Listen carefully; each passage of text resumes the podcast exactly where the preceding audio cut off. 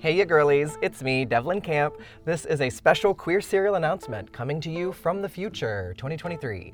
You're listening to an episode from the past, during which you might hear me plug some bonus content, especially in the credits. But as of 2023, here's everything you need to know if you want more Queer Serial or if you want to support my many ongoing LGBTQ history projects. I got a lot going on. You can sign up for periodic email updates at the link for everything in the episode notes. First off, you can now listen to my entire backlog of Queer Serial bonus episodes on Apple Podcasts, just like you listen to the regular episodes. Just head to the Queer Serial show page on Apple Podcasts and subscribe to additional bonus episodes for $2.99 a month. Those episodes are everything from my Patreon, minus the visual stuff, but all of the bonus episodes. It includes all of the spin off episodes, Forgotten Fairy Tales, the White Night Riots interviews, all of my Mattachine meeting interviews, Randy Wicker Radio, etc., etc., etc. Every episode of everything I've ever made.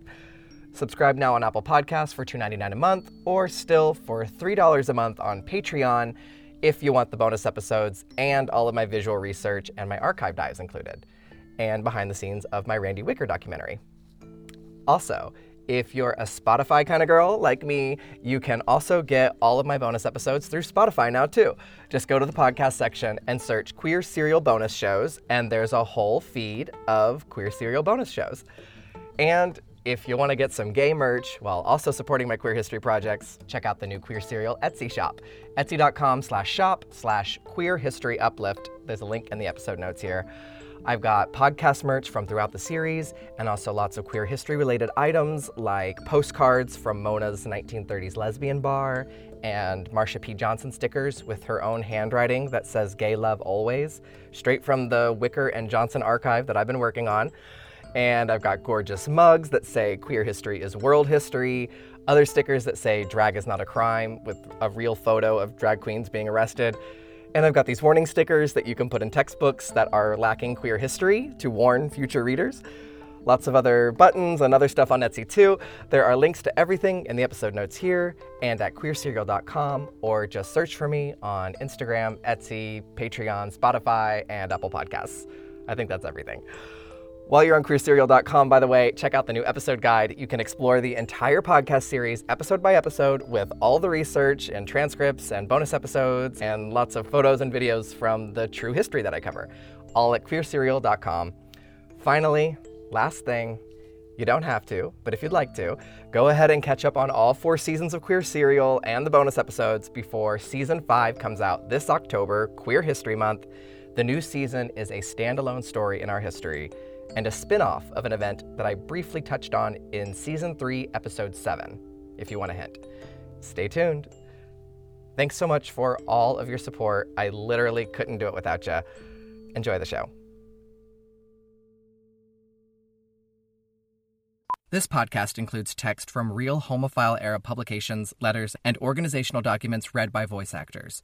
The show contains identifying terms that may now be out of date.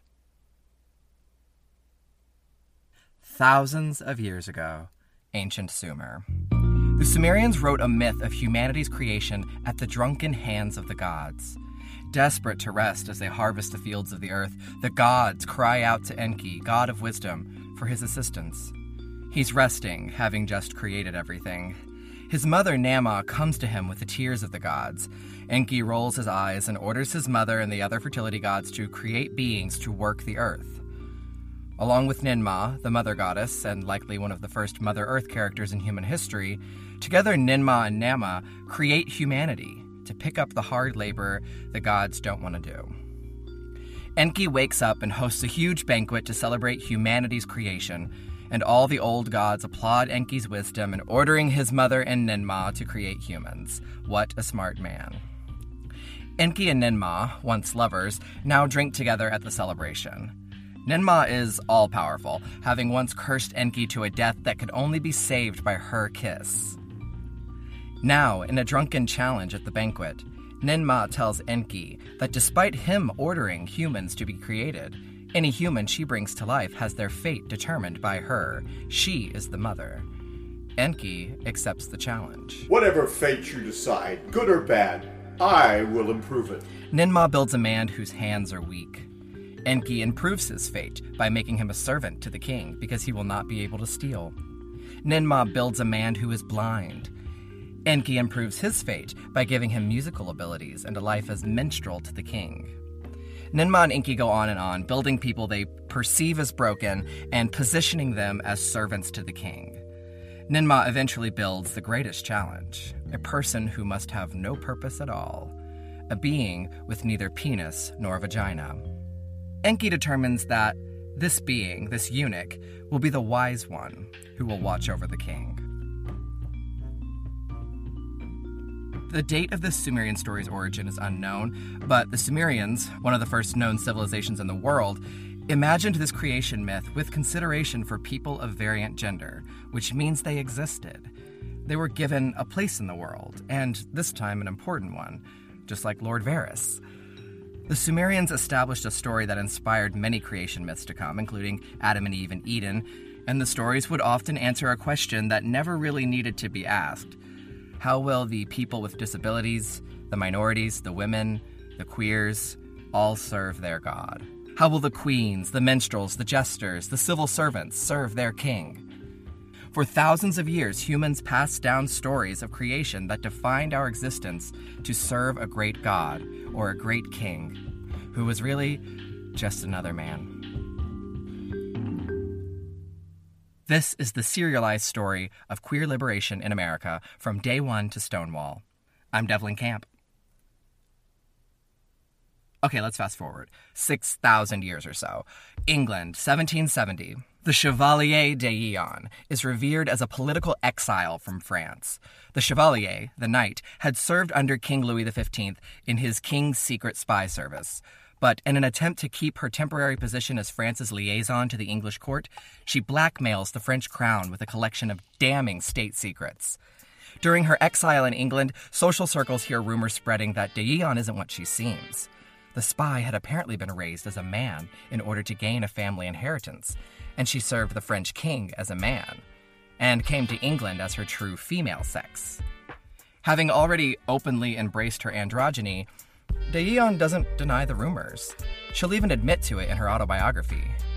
In 1777, the court of the King's Bench in Westminster Hall agrees with the knight's new declarations that, as an honest Christian, she shouldn't have to live a lie, and she's legally declared a woman. Now 49 years old, she begins negotiations to return to France and hand over the government's documents she'd taken while serving as their spy. She agrees to never publicly present herself as a man for the rest of her life.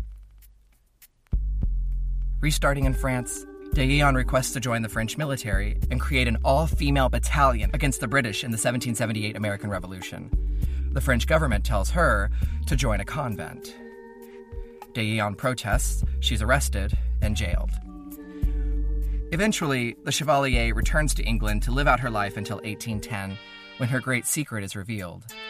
Coming home, her roommate finds her body, and d'Eon's obituary is printed. She had been assigned male at birth all along. She was raised as a male not because of a family inheritance, but because she had a penis. The rumors that she was only raised as a man for an inheritance were likely started by her, and she tricked the governments of England and France into allowing her to transition publicly. The Chevalier de d'Eon lived openly as a woman for 33 years. De d'Eon's gender variance is a social shock at the time, of course. There were betting pools about her sex on the London Stock Exchange. But the books all prove that she's not much of an abnormality. The colony of Massachusetts passed laws against cross dressing nearly a hundred years before her French exile. The term transgender won't come into popular use until the late 1960s or so, but one thing never changes people we now call transgender have always existed. Transgender historian Susan Stryker will write that, like all language, our understanding of gender doesn't come pre installed in our brains. Biologically, we are born with capacity to express gender and language, but depending on the society we're born in, the when and the where a person lives, our genders can blossom in innumerable ways. Gender systems are cultural. Ancient rabbinical texts explain Judaism once recognized seven specific genders. During the colonization of the Americas, Spanish conquistadors recorded mujerados, male women. Many indigenous American cultures include three or more social genders. In the modern United States, gender will be sorted by a male and female binary, but in different places and in different times, gender could be determined by the type of work a person does or what social standing they hold. And sometimes the reverse is true. The Chevalier d'Eon in 1778 lost both her social standing and her work when she became legally recognized as a woman. The French government essentially did what the Sumerian gods Ninmah and Enki did a cost benefit analysis of which bodies serve the government best. Which lives are most worthy? Over time, the government's determined that if you're queer in ways that make you unable to reproduce and contribute humans to the national workforce or military, you're useless. If you're a person of color, your labor is free for the government. If you're any combination of queer or color or physical impairment, or you are just past reproduction, you receive no privileges. The Chevalier had political connections and state secrets in her possession. She had leverage to transition. Most people from the very beginning, were not so lucky.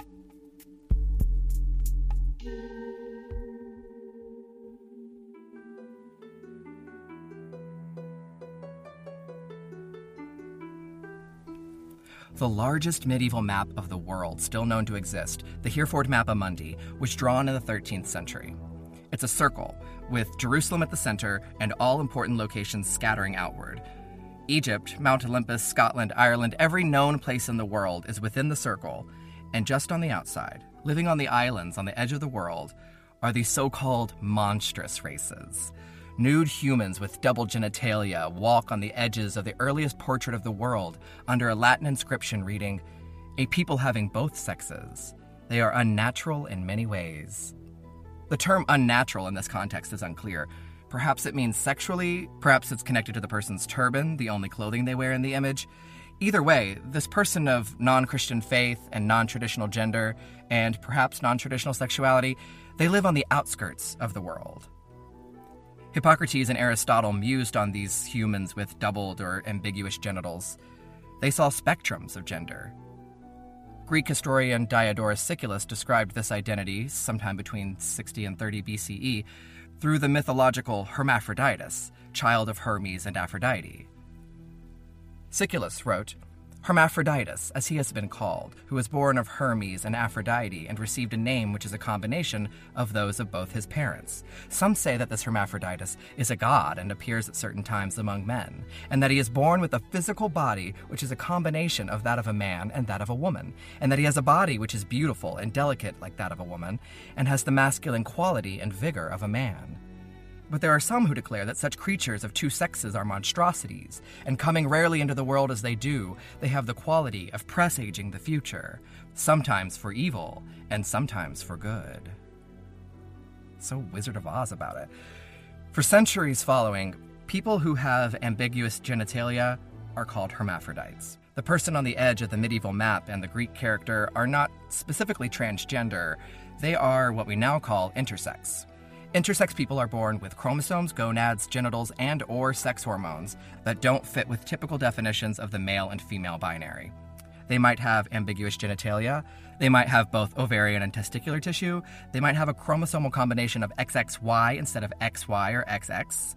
Some people are born with what appears to be typical genitalia, but then puberty shows that their hormones or internal organs don't match their perceived gender. Some people live their entire lives without knowing they're intersex about 1% of humanity is, and probably always has been, intersex.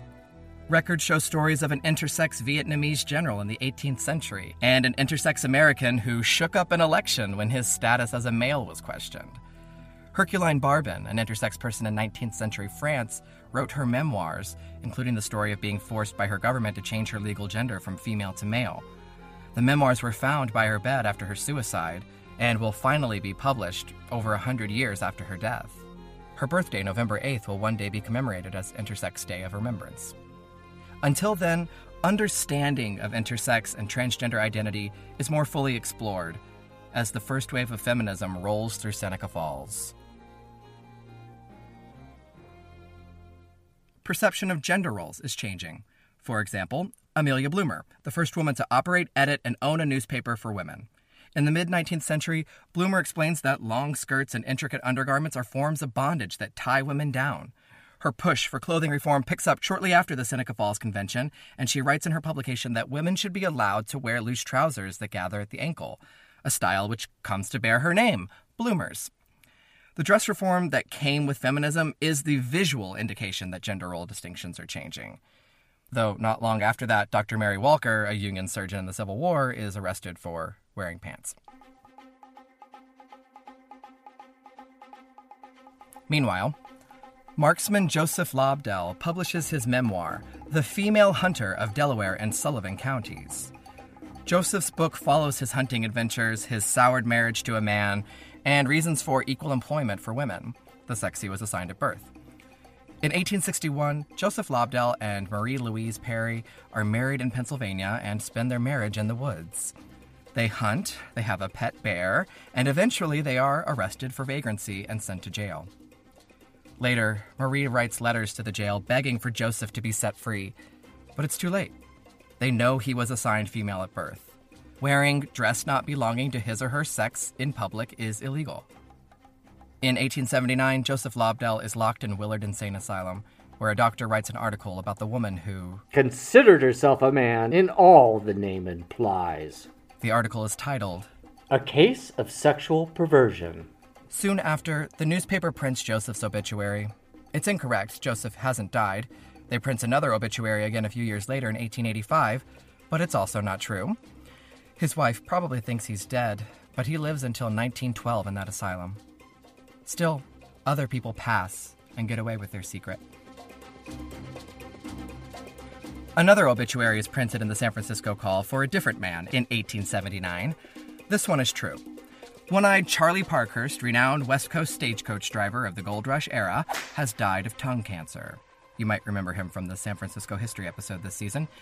Due to its bizarre nature, when this obituary runs in San Francisco, it's picked up by the New York Times. Last Saturday, in a little cabin on the Moss Ranch about six miles from Watsonville, Charlie Parkhurst, the famous coachman, the fearless fighter, the industrious farmer, and expert woodman, died of the cancer of his tongue. When the hands of the kind friends who had ministered to his dying wants came to lay the body of the adventurous Argonaut, a discovery was made that was literally astounding. Charlie Parkhurst was a woman. The discoveries of the successful concealment for protracted periods of the female sex under the disguise of the masculine are not infrequent, but the case of Charlie Parkhurst may fairly claim to rank by all odds the most astounding of them all. That a young woman should assume man's attire and, friendless and alone, defy the dangers of the voyage of 1849 to then the almost mythical California, dangers over which hard pioneers still grow boastful, has in it sufficient of the wonderful that she should achieve distinction in an occupation above all professions calling for the best physical qualities of nerve, courage, coolness, and endurance, and that she should add to them the almost romantic personal bravery that enables one to fight one's way through the ambush of an enemy. Seems almost fabulous, and that for 30 years she should be in constant and intimate association with men and women, and that her true sex should never have been even suspected, and that she should finally go knowingly down to her death without disclosing by word or deed who she was or why she had assumed man's dress and responsibilities, are things that a reader might be justified in doubting if the proof of their exact truth was not so abundant and conclusive. He was in his day one of the most dexterous and celebrated of the famous California drivers, and it was an honor to be striven for to occupy the spare end of the driver's seat when the fearless Charlie Parkhurst held the reins of a four or six in hand. The headline in the New York Times obituary 30 years in disguise. A noted old Californian stage driver discovered, after death, to be a woman. Yes, the periods are in the headline. In Charlie's place and time, he is able to pass as male. He has status and whiteness, and so he has the opportunity to build some capital and support himself and live his life in peace. And he's not alone. Soldier Jack Garland, also living in Southern California, and New York City politician Murray Hall are also found to be assigned female at birth upon their deaths. Like one eyed Charlie Parkhurst, they were able to transition quietly, but forced to hide their secret until forced to reveal it in death. But again, these are white men with privileges to work with. If a person is transitioning to female, even with the privileges that come from being white, they would have the obligations of marriage and family, which of course would expose their trans identity. Men can work and travel, start somewhere new, depending on the time and place they live. Trans women often have a more difficult journey, even as new methods of transitioning become available. Some cultures throughout humanity's known history have allowed people to change their gender because of that person's own dreams or visions. Other cultures, such as those at the turn of the 20th century, begin to allow people to change their gender with scalpels and syringes. These advancements do not come easily.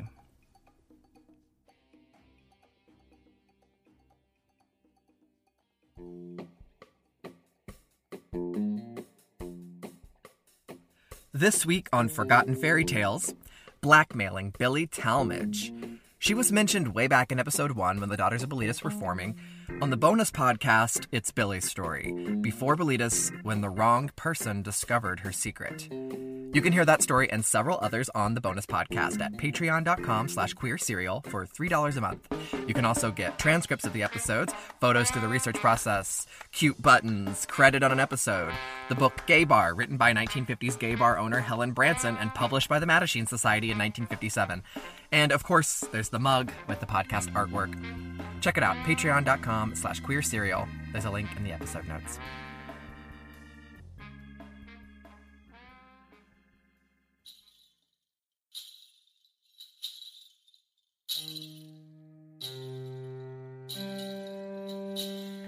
The fistula was an inch and a quarter long, transverse. James Marion Sims, a physicist, addresses the New York Academy of Medicine November 18, 1857. In the base of the bladder, with an abundance of tissue, its edges were accurately adjusted, and I expect to effect at once a magical cure. In 1845, while running what may have been the first women's hospital, he was presented with a woman who had a vesicovaginal fistula, a complication in childbirth. But greatly to my surprise and mortification, it was a failure. He became determined to cure the problem, which could only be done by experimenting. Dr. Sims called for enslaved women to experiment on, and like so many of their ancestors before them, the value of the bodies belonging to women of color with childbirth complications is determined, and 12 slave owners hand over 12 women. The same operation was tried on another case with a like unfortunate result. Lucy, Betsy, Anarcha, and several unnamed others went under his knife. Perhaps willingly to the extent that they wanted to be cured, but certainly unwillingly as his non consenting property. Anesthesia was recently made available, but he used none. And after this, with various and constantly varied modifications on others, till each one had suffered numerous operations, but all to no purpose. And thus I worked on, not for weeks or months, but for long weary years before a single case was cured. He tired his doctor's assistants until he had to have his patients assist in surgery. My repeated failures brought a degree of anguish that I cannot now depict, even were it desirable. Until after 13 surgeries on Anarcha, he cured her vesicovaginal fistula. All my spare time was given to the development of a single idea, the seemingly visionary one of cure this sad affliction, which not unfrequently follows the fulfillment of the law pronounced by an offended God when he said to the woman, In sorrow and suffering shalt thou bring forth children. In sorrow and suffering, experiments on women of color made Dr. Sims renowned as the father of modern gynecology. Through their horrifying sacrifices, through experiments that taught doctors to understand the complexities of a cisgender female body, modern medicine can begin to traverse the space between, from male to female or female to male. As anesthesia becomes more popular and surgeries aren't quite so horrifying, people begin to request them in order to cross the binary.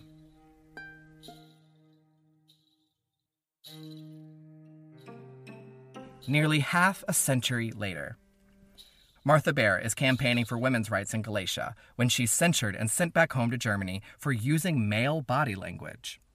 Back in Germany, Martha meets sexologist Magnus Hirschfeld. He's the founder of the Scientific Humanitarian Committee, which researches sexuality and gender and advocates for the repeal of Germany's paragraph 175 outlawing homosexuality. I touched on him way back in the very first episode of the podcast. Hirschfeld had seen Chicago's underground queer subculture in 1892, and he was fascinated by the trial of Oscar Wilde in 1895, who wasn't. And as he noticed so many of his homosexual patients committing suicide, he began his committee in order to study and advocate for queer people. Their motto Justice Through Science. A German newspaper writes Dr. Hirschfeld makes public propaganda under the cover of science, which does nothing but poison our people. Real science should fight against this. While he studies gender and sexual variance, Dr. Hirschfeld gives trans people space to live in, surgeries they require, and he hires them to work for him. Martha writes notes for Dr. Hirschfeld, relaying experiences of growing up as a girl but feeling that inside he was a boy. Dr. Hirschfeld and Martha Baer arranged for sex change surgeries in October 1906, making Carl Baer one of the first people to transition their gender through surgery. Carl leaves the hospital that December with a medical certificate declaring his legal new gender. He and Hirschfeld turn his case notes into the somewhat autobiographical, somewhat fictional book, Memoirs of a Man's Maiden Years, published under the pseudonym N. O. Body. It will later become a film, but it won't survive the Nazis. Shortly after Carl Baer's transition in the early 20th century, Magnus Hirschfeld coins a new term, transvestite. There's no official term for people who cross the gender binary, but Hirschfeld has seen these people in the homosexual bars in Germany, such as the El Dorados drag shows. He studied them in clinical settings, and of course, he saw them in Chicago. Through his studies of gender variance, he's compiled information to publish a book in 1910 called The Transvestites The Erotic Drive to Crossdress. Hirschfeld writes about queer history, legal and social problems, and explanations through case histories. Many new terms are coming from many doctors. Havelock Ellis, an English doctor who works with Hirschfeld, calls this gender phenomenon a sexo-aesthetic inversion. That term obviously doesn't stick, and neither does his other term for it, Eonism, inspired by the French Chevalier d'Eon. The entire Hirschfeld story could be its own Netflix series, so let's move on. But even outside that world, many more terms follow those studies. German researcher, geneticist Richard Goldschmidt observes the sexual development of gypsy moths. Goldschmidt finds that they are born male, female, hermaphrodites, and also gynandromorphs, a none of the above option. He calls this intersex. Of course, eventually we won't even use the term hermaphrodite, we'll simply use intersex to describe people born with any variation in sex characteristics that don't fit the typical definitions of a body in the gender binary. And the none of the above option, I guess, would be non binary in 2020. Sure, why not? The terms will probably change again in two years. By 1930, German doctors have recorded several different procedures to allegedly correct intersex bodies. Like the enslaved women of color experimented on, intersex children are put under the knife and forced into either side of the male female binary.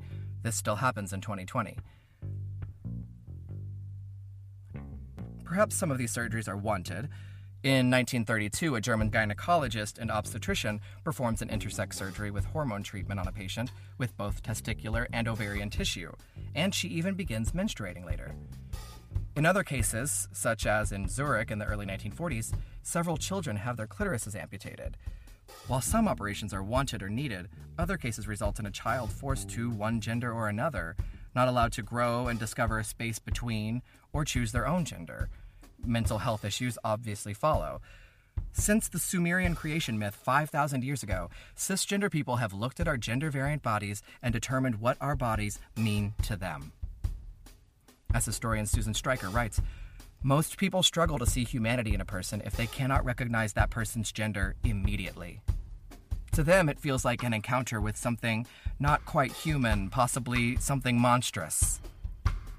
Sometimes this leads to a gut reaction panic, disgust, hatred, violence. We should question that reaction. Stryker asks, why aren't more encounters with lesser known forms of gender met with wonder, delight, attraction, or curiosity? One of the few doctors who met trans and intersex people with a curiosity, a helping hand, Dr. Hirschfeld goes on a world speaking tour in 1930. While he's away, Hitler takes power. Hirschfeld's institute is destroyed by young students from the National Socialist League as they shout, Burn Hirschfeld. They beat up his staff and burn the books in Opera Square. The Berlin police announce Hirschfeld's Institute of Sexual Research closed forever. Hirschfeld is out of the country on tour, actually avoiding the political unrest that he saw coming in Germany. So, an endocrinologist in the US helps organize the American leg of his tour. Dr. Harry Benjamin had hung out with Hirschfeld at the El Dorado in Germany and now works in New York and San Francisco. He's friends with Alfred Kinsey, of course, the creator of the Kinsey scale. In 1948, Dr. Kinsey has just published his study of sexual behavior in the human male, which set forth Harry Hay and many others to become gay activists. Dr. Kinsey contacts his endocrinologist friend, Harry Benjamin, in San Francisco about a child who wanted to become a girl, he says. He met this child, who was assigned male at birth, during interviews for his Kinsey scale studies. Dr. Benjamin has never seen anything like this and is immediately inspired to begin helping these people, the kind he recalls from the El Dorado in Germany, the gender variant. He rarely even takes payment to help them. Through Kinsey and other doctors, Harry Benjamin begins to meet many patients considered to be transvestites. Many will transition, and one will have the nation's full attention. Hi there. This is Devlin's granny, Faye Camp. Devlin thought you must be tired of their voice after all that monologuing, although I can't imagine anyone tiring of Devlin's voice. Nevertheless, I'm here to read this ad and give you a break. This episode is supported by Stitcher Premium. You can join Stitcher Premium for all kinds of shows by using promo code MATTACHINE for one month free. Listen to some of your favorite shows ad free with Stitcher Premium, like You Must Remember This, the Hollywood History Podcast, and The Rachel Maddow Show, which personally I am obsessed with. Plus, get access to exclusive Stitcher content, bonus episodes, comedy albums, and more only $4.99 a month or $34.99 a year. Go to stitcher.com forward slash premium to sign up today. Or I will break you in half. I mean it. Use promo code Mattachine for one month free. Bye now. oh my god, that was wonderful. Thank you, Granny. November 5th, 1945, Life magazine reports. From the moment she got off the train in California more than 30 years ago, Lucy Hicks liked Oxnard and Oxnard liked Lucy. The town was newly rich on sugar beets, and its Chinese and Mexican laborers blew their pay nightly on light ladies, gambling, whiskey, and opium. Lucy, a skinny six foot Kentucky Negro, decided to stay, set out to get a good reputation as a preliminary to getting a bad one. She began cooking for Oxnard's leading families, and by the time she opened her first house of prostitution off Oxnard's crib bordered China Alley, her genius in the kitchen was the talk of the town. Lucy Hicks is a caterer and a bordello boss. One night, the sheriff arrests her. Oxnard's leading banker shows up at the jail immediately to bail her out. He's scheduled a huge dinner party, and without Lucy, the meal would be a disaster. After that, for three decades, Lucy Hicks trafficked successfully in both sin and souffle. Oxnard's population grows in this time.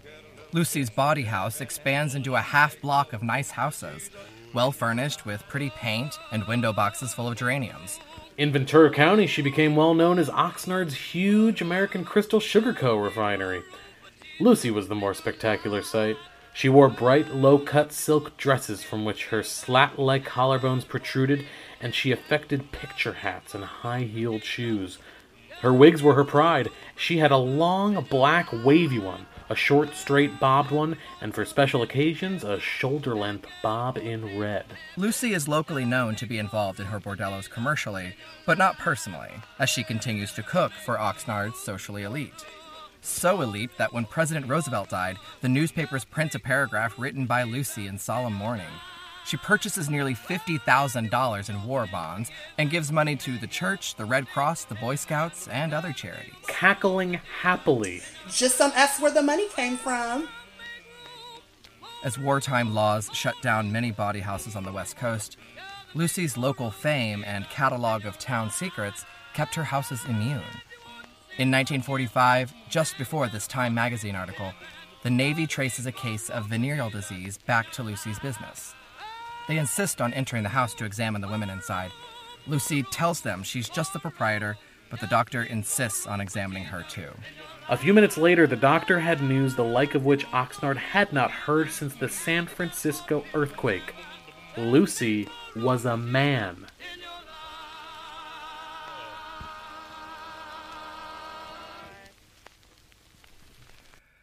Mail comes pouring into Time magazine. The final line of their article, Lucy was a man, is delivered like a punchline, pulling the rug out from under the reader. The reaction is brutal. Subscribers write in to nominate Lucy as Time's Man of the Year 1945. Times editor writes that this story is one of astonishment and embarrassment. 59 year old Lucy and her husband Reuben Anderson are off to court. The Afro American newspaper covers the case on December 12, 1945, on their front page. Nightlife queen guilty of perjury in sex case, along with an illustration of a woman standing beside a sign reading, Beware, not what you think it is. Every female pronoun in the article is accompanied by quotations. Lucy is charged with falsifying marriage documents and defrauding government because she claimed her husband's GI benefits. The court argues that she's not legally married to him because she is a man. Do you often wear a wig? If I think I look better with a wig, I do. Mr. Hicks, was your first husband a man? Well, he was supposed to be. Hmm. Do you have male sex organs? Lucy doesn't answer. Do you have organs which are typically described as male? Lucy still doesn't answer. What part of your body do you consider to be feminine? For one thing, my chest. Lucy leans forward to the jury, revealing what the newspaper calls a very masculine chest. I defy any doctor in the world to prove that I am not a woman. I have lived, dressed, acted as just what I am, a woman. It's only petty maliciousness that is trying to cause me heartache and harm. If they would devote the same amount of energy to local problems that are hurting the community, it would be much better. I have lived a good life, a Christian life, and though I am a Christian, I reverend all religious faiths. I have lived a good citizen for many years in this town, and I'm going to die a good citizen, but I am going to die a woman. Five doctors declare her a man. Her defense attorney explains that Lucy Hicks Anderson has hidden organs. They won't be able to know how those organs operate until an autopsy after her death. Fortunately, this is not a story like those of Lucy's ancestors. She is not experimented on for medical progress's sake. The attorney's theory doesn't work, though. The jury finds Lucy guilty of impersonation and fraud. Her marriage is declared void. She serves time and 10 years probation as the court forbids Lucy from wearing women's clothing. She's kept in the men's section of the Federal House of Detention, but has been wearing women's clothes because she has no others, according to prison officials who spoke to the Afro American newspaper in 1946. The paper also covers Sergeant Reuben Anderson's federal trial, in which he faces a maximum of 10 years in a federal prison and top fine of $10,000, not because he married another man, but because he had the government send his male wife $950 in allotment checks, the paper reports. After Lucy and Reuben serve their time, they leave town and live quietly in Los Angeles. Oxnard's leading cook, confidant, philanthropist, and bordello boss dies in Los Angeles in 1954. Gender is a social role. Despite her status and wealth, Lucy Hicks Anderson's class is still diminished by her race and her trans identity. When looking at social status, all intersections must be considered race, class, culture, nationality, citizenship status, sexuality, assigned gender, disability, age, the list goes on. Just having money doesn't put you on top. Perhaps a white trans woman running a house of ill fame wouldn't have been singled out by the military doctor in the strip search. She might not have been stripped at all. In the case of Lucy Hicks Anderson, when her secret comes out, no one comes to help, not even Oxnard's leading banker.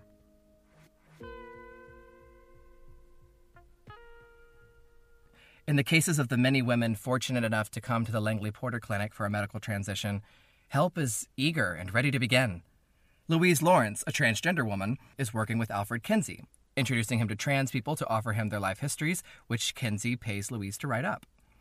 And she works with Hirschfeld's endocrinologist friend, Dr. Harry Benjamin, and Dr. Karl Bowman. Bowman has already had a long career, going back to medical work in World War I and testifying at the trials of Leopold and Loeb. Dr. Bowman now plans to host a psychiatric conference. We have a very unusual case this morning. Several doctors take their seats in a small medical amphitheater. Last week, We met a young man who recently changed his name to Barbara by court order. About three fourths of the way up in the center of the amphitheater seating, Dr. Arnold Lowman's ears perk up. Mr. Morris will give the psychometric details before the patient is brought in. Mr. Morris stands at his seat in the audience, just in front of Arnold. Everyone turns to look at him, and Arnold feels as though everyone in the room is watching him. They know. Everything Mr. Morris describes about their patient matches Arnold's own transvestic history. This week's patient is brought out. Louise Lawrence enters the amphitheater. When it's over, Arnold lingers and approaches Mr. Morris, walks with him to his car, and they chat a while. Morris is trans too, but doesn't say so. Arnold notices he has a photo of Louise with her address on the back. When his wife is at night nursing class, Arnold gets in his car and drives just a mile and a half from his house on Prince Street to Louise Lawrence's house. Arnold knocks on the door and thinks of a fake name to give. May I help you? His dad is Charles. He lives on Prince Street. Hi, I'm Charles Prince. After years of misdiagnoses, Arnold finally sees something real.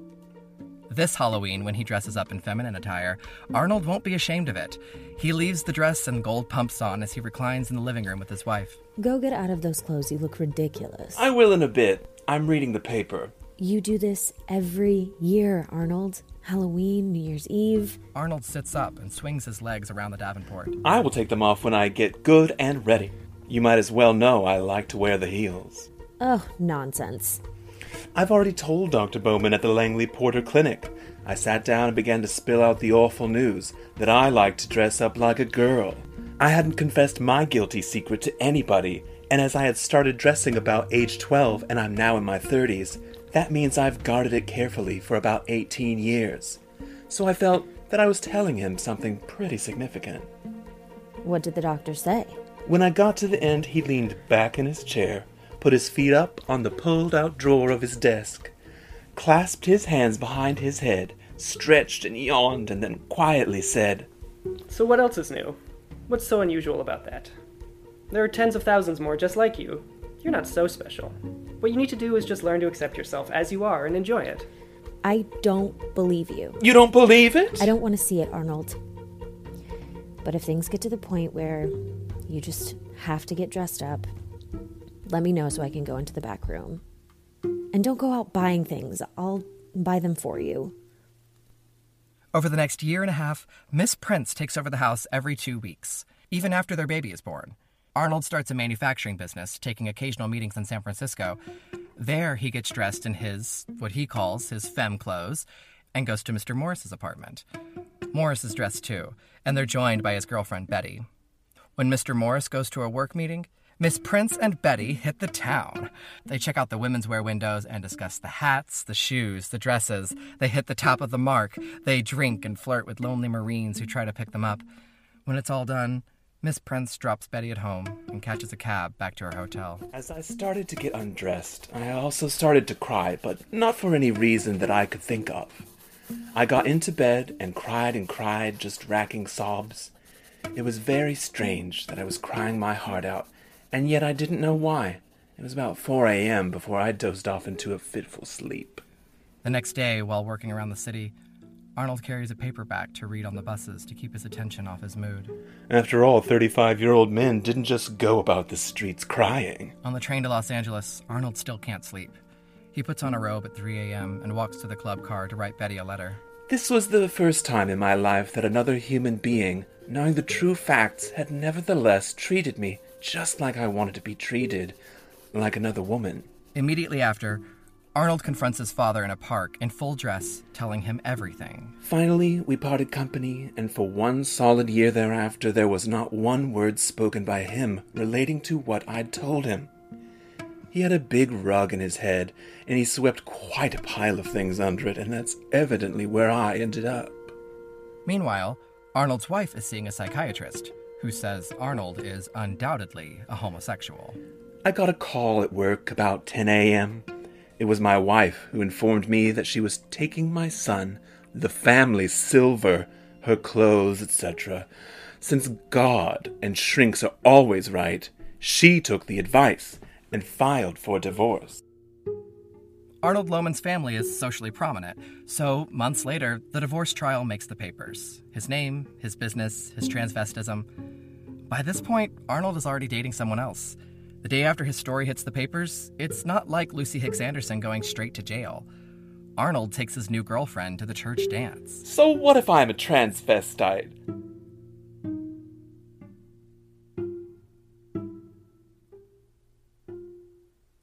Back up in the Bay, Doctors Bowman and Benjamin and Louise Lawrence continue their work. One is a legal case, with the court declaring that the genital modification of one of Louise's friends would constitute mayhem, the willful destruction of healthy tissue. A surgeon can be criminally prosecuted for it. Gender confirmation surgeries cease in the U.S., except those done in strict secrecy. The Langley Porter Clinic continues their studies of gay men discharged from the military, some of whom are held in the military psychiatric prison on the Treasure Island Naval Base. There, much research into homosexuality's causes is done under the California Sex Deviants Research Act of 1950, a state funded program to cure. It allows for castration and hormonal experimentation on homosexuals. Dr. Bowman writes I have records of two males, both of whom have asked for complete castration, including amputation of the penis, construction of an artificial vagina, and the administration of female sex hormones.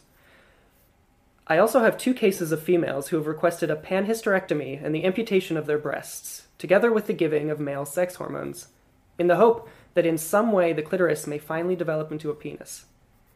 Male homosexuals of this type are called queens, and seem to differ markedly from the main group of homosexuals, who are more nearly like the average man. Here we have an extremely interesting field for further investigation. We are therefore setting up a careful plan to study a group of these so called queens. Many queer soldiers returning home from war are locked away, experimented on, forgotten. Some find good doctors, like Bowman and Benjamin. But only one soldier will be celebrated for it.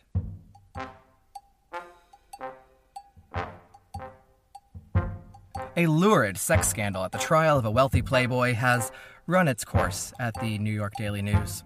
The paper is eager for another sensational tale to grab their readers. Their next scoop has been lying on a reporter's desk for a week, and now he decides it's time to use it. In a sense, then, my notoriety was a matter of chance. December 1st, 1952. XGI becomes Blonde Beauty. The New York Daily News announces the very first sex change, which, as you know from the stories told here, is incorrect. However, the paper's telling her story sell fast. She set off for Sweden, the only place she could get the surgery. Making a connection in Copenhagen to see family, she met Dr. Christian Hamburger, an endocrinologist. There in Denmark, she began hormone replacement therapy and chose her name Christine in honor of her doctor.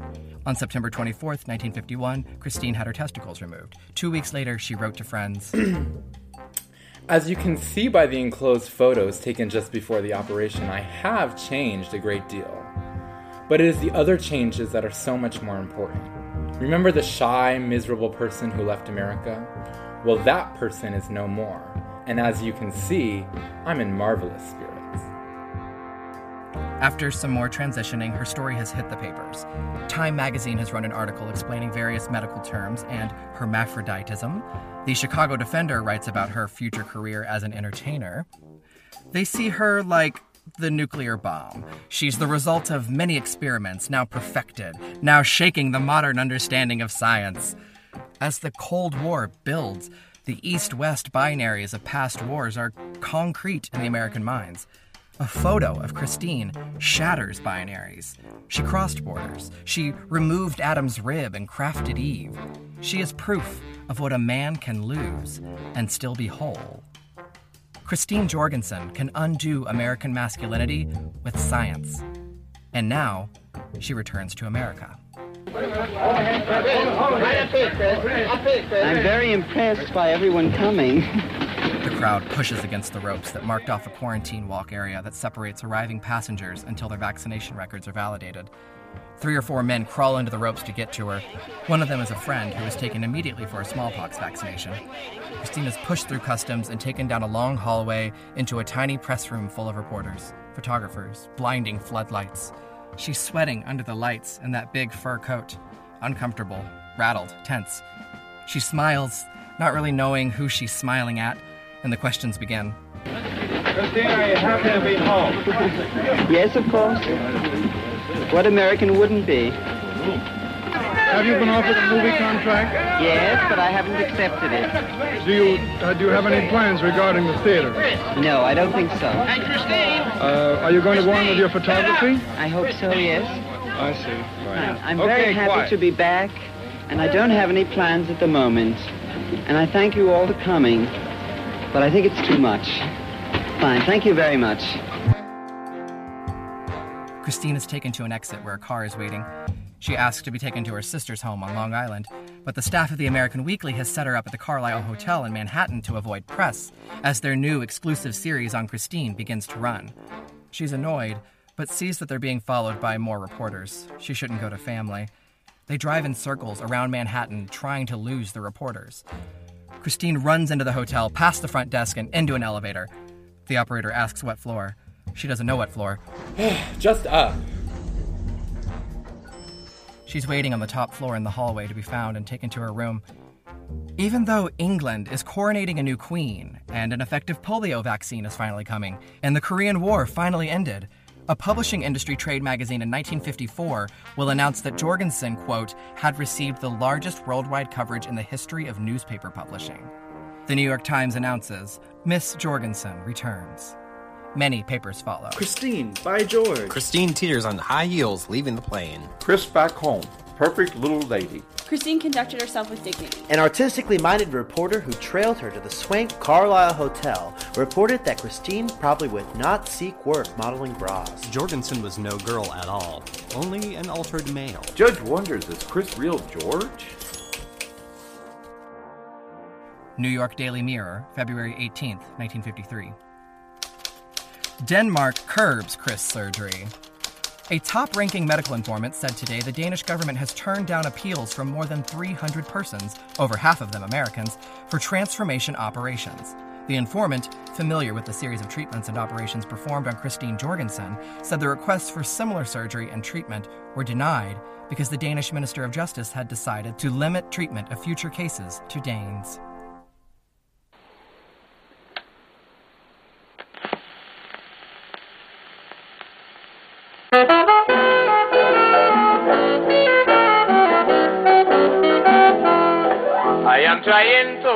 A solution about a certain person. Trying to find a solution about a certain person with this modern surgery. They change him from he to she. But behind that lipstick, rouge, and paint, I to know if she is or is she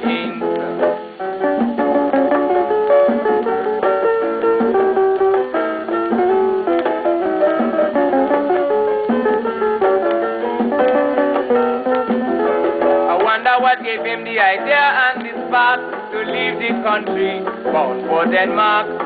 He tried to live the life of a man, but that was not in accord with nature's plan. So he underwent this operation and came back home to shock the nation.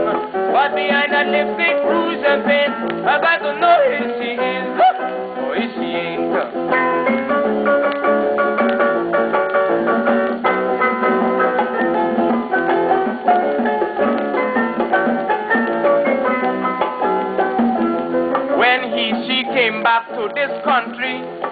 made her a popular celebrity.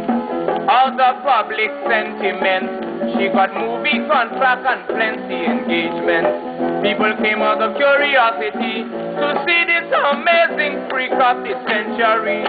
But behind that lipstick, rouge, and paint, I still wonder if she is or oh, if she ain't.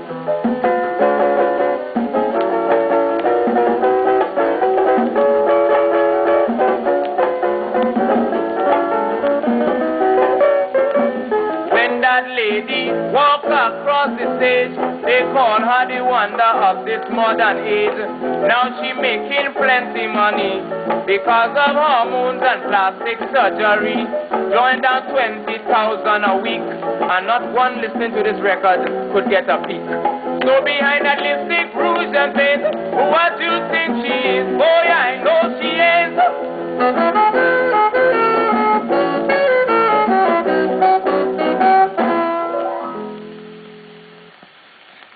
Across the U.S., whether or not Christine is making headlines, the subcultures of various gender variant people thrive.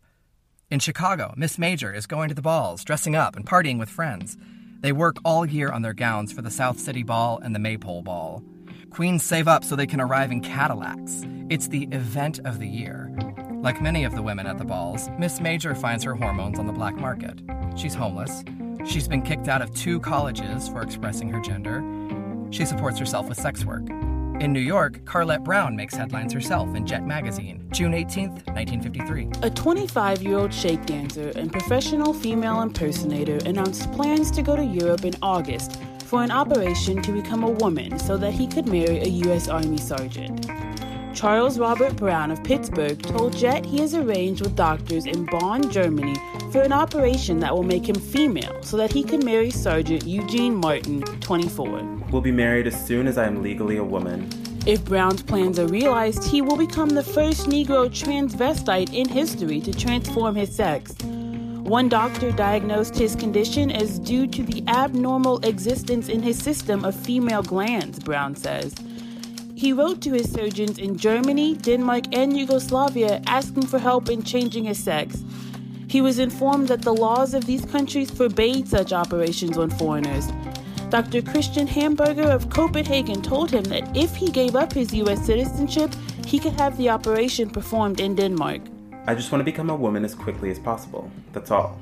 I'll become a citizen of any country where I can receive the treatment I need to be operated on. Jet soon after reports that Carlett Brown has renounced her American citizenship at the Danish consulate. She plans to leave on a boat to Holland on August 2nd. I regret leaving the United States, but after the Christine Jorgensen affair, the United States refuses to give an American citizen permission to alter his sex.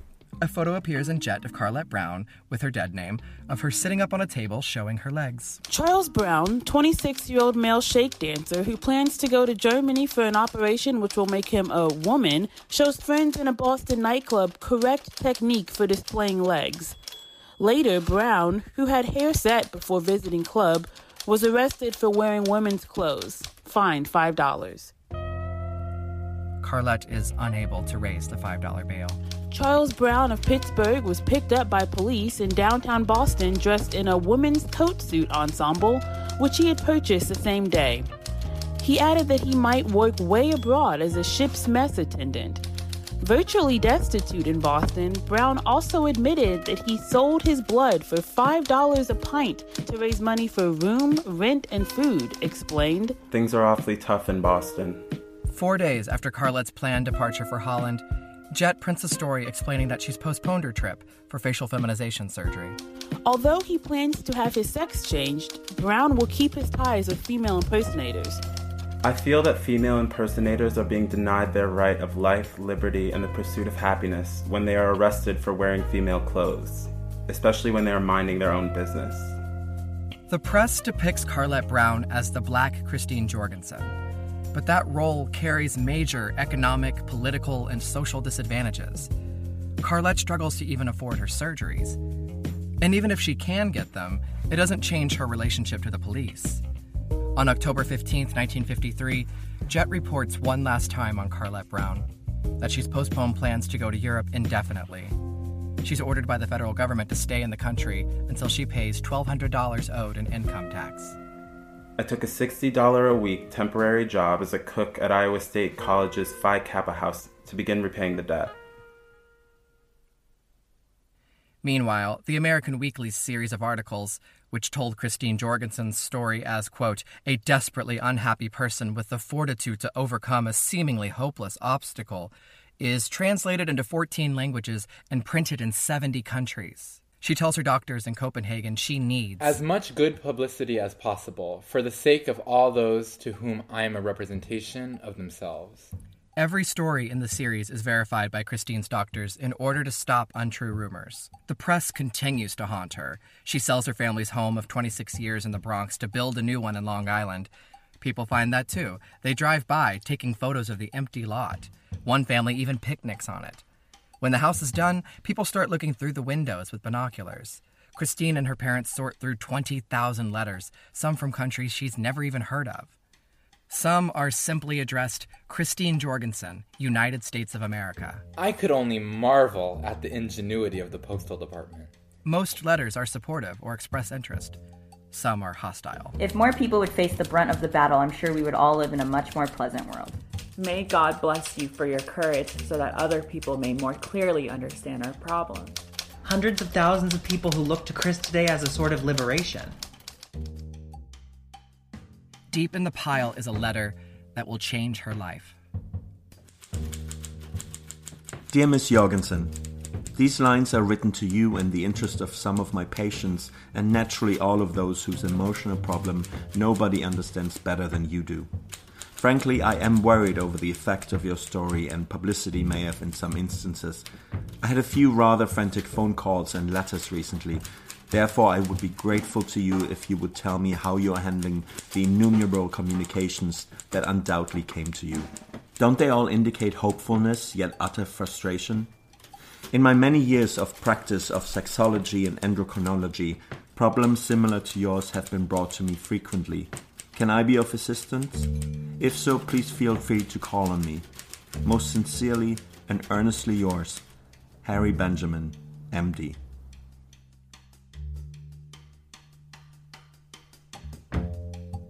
In Dr. Benjamin's research, he defines the difference between a transvestite and a transsexual, narrower than Dr. Hirschfeld did. He writes that a transvestite simply wants to change their gendered clothing, their vestments. Like Virginia Prince, a transsexual requires surgery, he says, like Christine Jorgensen. His definitions stick around for a long time. Later, Dr. Benjamin will serve as the medical advisor for Christine's vaginoplasty, what we often now call bottom surgery. Again, terms can change in a minute. Until then, Christine is just going to the DMV to renew her license, Another step in her famous career. Attending charitable fundraisers organized by friends, Before we knew her as a terribly shy, inhibited person, but actually what we saw was a new woman coming into a world of her own. and meeting celebrities like Cole Porter, Danny Kaye, Truman Capote, often at their request. I was flattered to think that I should be interesting and sought after. Frankly, charmed by the attention, and was guilty of some goggle eyed celebrity watching in return. There's no doubt that curiosity was the main reason I was in demand socially. Recently, one of my friends, who was an interested bystander of the period, has said, At the time, everybody in the world wanted to meet Chris, and damn near everybody did. On the other hand, I knew that much of the curiosity and interest stemmed from the understandable fact that people were looking for answers. And if they can't get answers, they make up their own. The fellow who wanted to be his own girl, Christine Jorgensen. Christine Jorgensen has Treasury agents excitedly anticipating the surfacing of her income tax report in the heap, curious to know whether it was filed as male, female, or perhaps a joint return. Songs like Jean the Charmer's Is She Is or Is She Ain't poke fun at Christine. So we underwent this operation and came back home to shock the nation. But behind that lipstick, rouge and paint, I got to know if she is or if she ain't. Mass market paperbacks cash in, publishing Half by Jordan Park in 1953. What was his body's dark secret that made him neither man nor woman? And other trans themed stories are published, such as a reissue of 1933's Man into Woman, a biography of one of Hirschfeld's patients, Lili Elbe, again made into a movie. I was by then beginning to get an inkling of what to expect, not only in public, but of the adjustments I would be making from then on. Apparently, I was just going to have to get used to the idea of being stared at and inspected. People were going to be interested and inquisitive, I decided, and I would just have to accept it as logical if I was going to function in the world at all. A letter from Denmark comes informing Christine that she's been selected as the Scandinavian Societies of Greater New York's Woman of the Year. She agrees to attend the event of 5,000 guests because proceeds will go to many charities. It's my great pleasure to personally present you with this citation here as the Woman of the Year for your contribution to the advancement of medical science. Thank you very much, Dr. Berlin. I want to say how deeply I am touched by this honor that has given, been given to me tonight, but I feel that those who should have been with us and were unable to be here are the ones that are really responsible for my success. That's my doctors and my friends. Thank you again. I must admit that I was surprised and very moved by that honor. To me, my accomplishments had seemed to be of such a highly personal nature, insignificant to anyone but me and the Danish medical man who had contributed so much to my existence.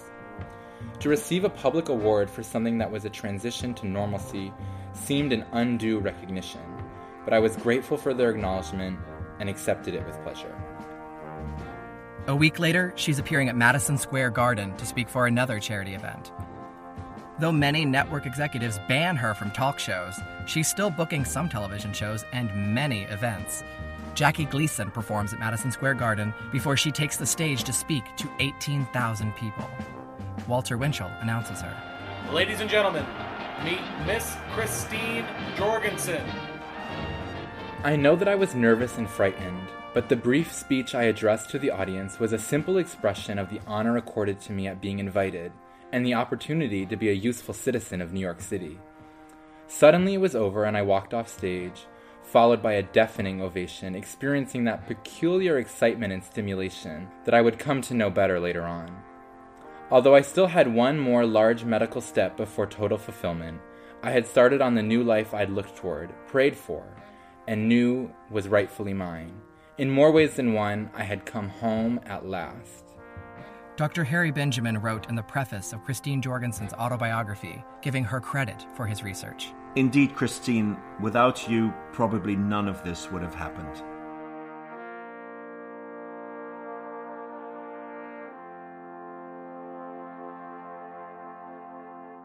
I suppose you've been admiring yourself all this time. Sure, why not? Arnold Lowman's mother's new maid catches him dressing up for a party in his mother's velvet evening wrap. One night, after spending time together, the maid calls in the middle of the night. Hello? I just had to call you and tell you that I understand. You understand what? Why why you like to dress up. I understand you now. Arnold invites her over one night, waiting at the top of the stairs in full gown with the lights low. She enters, and as the door closes, they step into the light. She has a new haircut for him, and Arnold has on a wig for her, which she's never seen before. They're soon married and building a house in Hollywood. Arnold makes friends with a minister named Lynn, who also considers himself a crossdresser, and Arnold reconnects with Louise Lawrence and the other women in Southern California and the Bay Area. They start meeting to dress as women and talk. A ratty little place in Long Beach. No sex, no orgy, no parading around in the world. We could all just be girls together. Sitting on the broken down sofa and living it up as often as they can over a few years, they slowly create the idea of putting out a magazine. They have several transvestite pen pal friends around the country, and they have Louise Lawrence's extensive address book, and of course her connection to Alfred Kinsey and Harry Benjamin. They put together a newsletter of essays and poems printed on mimeograph paper. They call it Transvestia. It's likely the first political trans publication in the US, though the writers are careful to define their group as heterosexual men who like to dress up, not people we would now consider transgender women. However, because Arnold Lowman will soon choose a new name and eventually live as Virginia Prince for the rest of her life, it is relatively safe to assume that much of, but not all of, Transvestia is written by trans women like Virginia Prince and Louise Lawrence. Unfortunately, the publication folds after just two issues. It's expensive and the writing is long winded. But a few years later, Virginia can't stop thinking about it. She writes up a prospectus and sends it off to the old mailing list. She gets 25 subscribers at $4 per person and builds a new magazine on that $100. Her secretary helps her type it up and send it off to an offset printer, and 100 copies are made.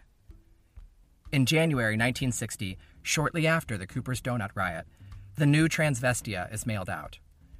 Adoring letters fill Virginia's post office box. Her pen pal, who is mentioned in Transvestia as Bob Barbara, Bob Barbara has advertising experience, and she helps Virginia establish Chevalier Publications. Despite operating in the same city as the riot at Cooper's Donuts, the men and women of Transvestia are likely unaware of the event in LA's Skid Row. Both groups are gender variant, but Virginia Prince's publication is mostly written by and for upper class white people. Like the case of Lucy Hicks Anderson, walking down a different intersection of trans identity brings its own challenges and separation from other avenues. While Arnold Lowman risks her professional career and visitation with her son every time she goes out or publishes as Virginia Prince, other trans people risk denial of housing, refusal of medical care and social services, an inability to get a passport or ID. As Christine Jorgensen's body is held up as the ideal, the promise of rebirth and transgender freedom, she still represents the respectable, heterosexual, domestic white woman, passing as heteronormative. What many trans and gender variant people have in common is that they are not always easily hidden in the ways that homosexuals might be. If they can't pass as cisgender in public, even if they're trying to but can't, they likely face violence and charges pressed against them. The only way to access higher places in the world has been for people to bind their chests or find the right doctor to become cis passing and cross new landscapes of gender. What makes a man a man or a woman a woman? How is your physical body related to your social role? These are questions a lot of cisgender people typically do not have to ask themselves. Queer people have been asking them, oftentimes quietly to themselves, for 5,000 years. Historian Susan Stryker writes Gender and identity are like gravity and breathing. Seemingly simple, but really complicated phenomena when you start breaking them down. Magnus Hirschfeld wrote that because every single person has a unique combination of sex characteristics, secondary sex traits like beards and breasts, erotic preferences, psychological disposition, and cultures they are raised in, there are more than 43 million combinations, thus 43 million genders. The stories of the innumerable trans people that have existed are only able to be told now if they were recorded or found out, if they were experienced by a person who could write them down, if they were legible or translatable, if they were published, if they survived the book burnings, if they were authorized and archived. What survives is just a whisper of our history. The first U.S. riot of transgender people in the history books is at Cooper's Donuts in 1959. And though they are disconnected from their trans siblings across town, and even more so from the conservative homophile movement in San Francisco, their fight in the streets of Skid Row is an indication of the riots to come that will bring all American queer people a new liberation.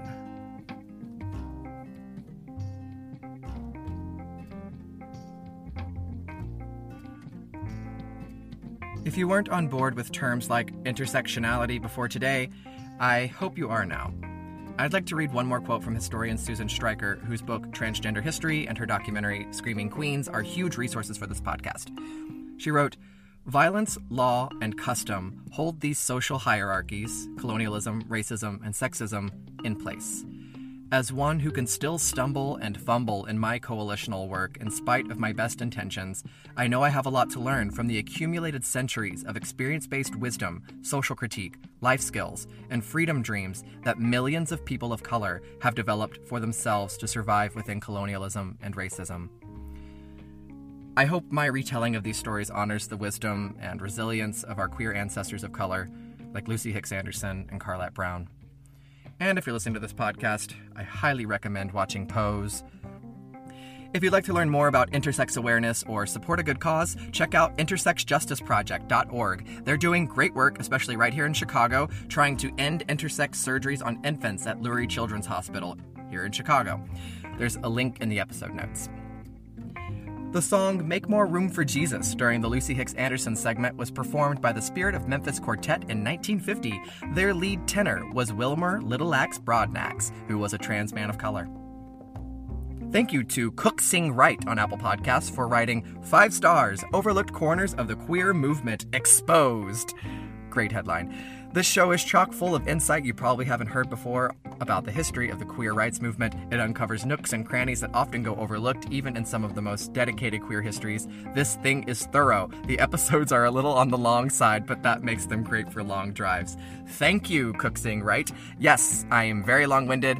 Every voicemail I've ever left in my life has been cut off by the mean automated robot lady.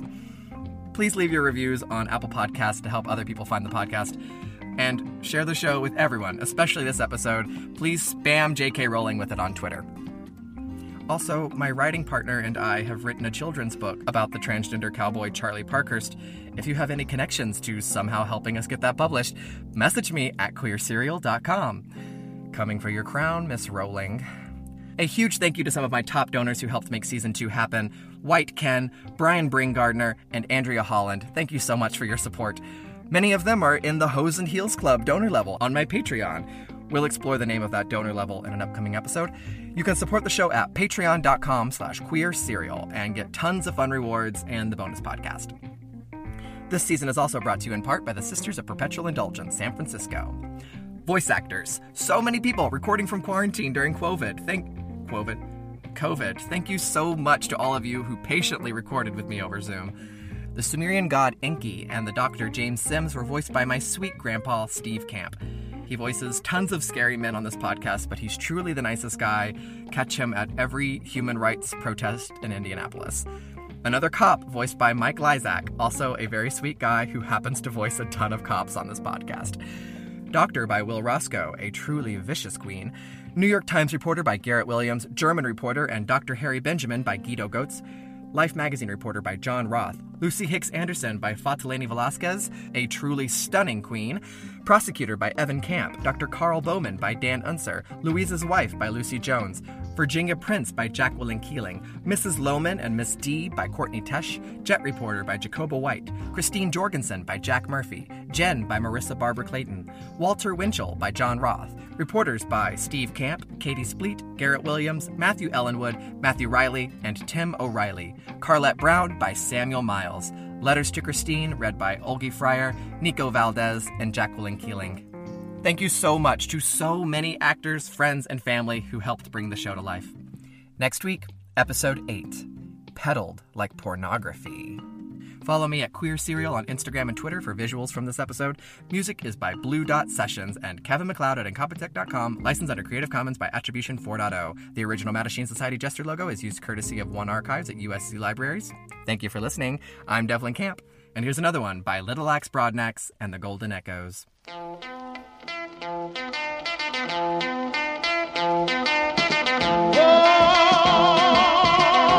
so soon.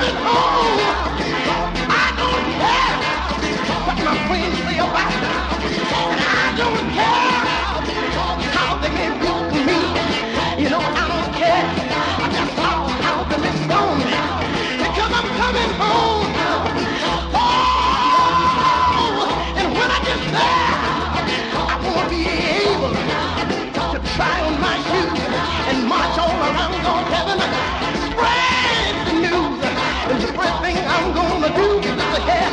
I'm gonna tell him just how you feel me. And then I'm gonna tell him just how you stole me. Oh!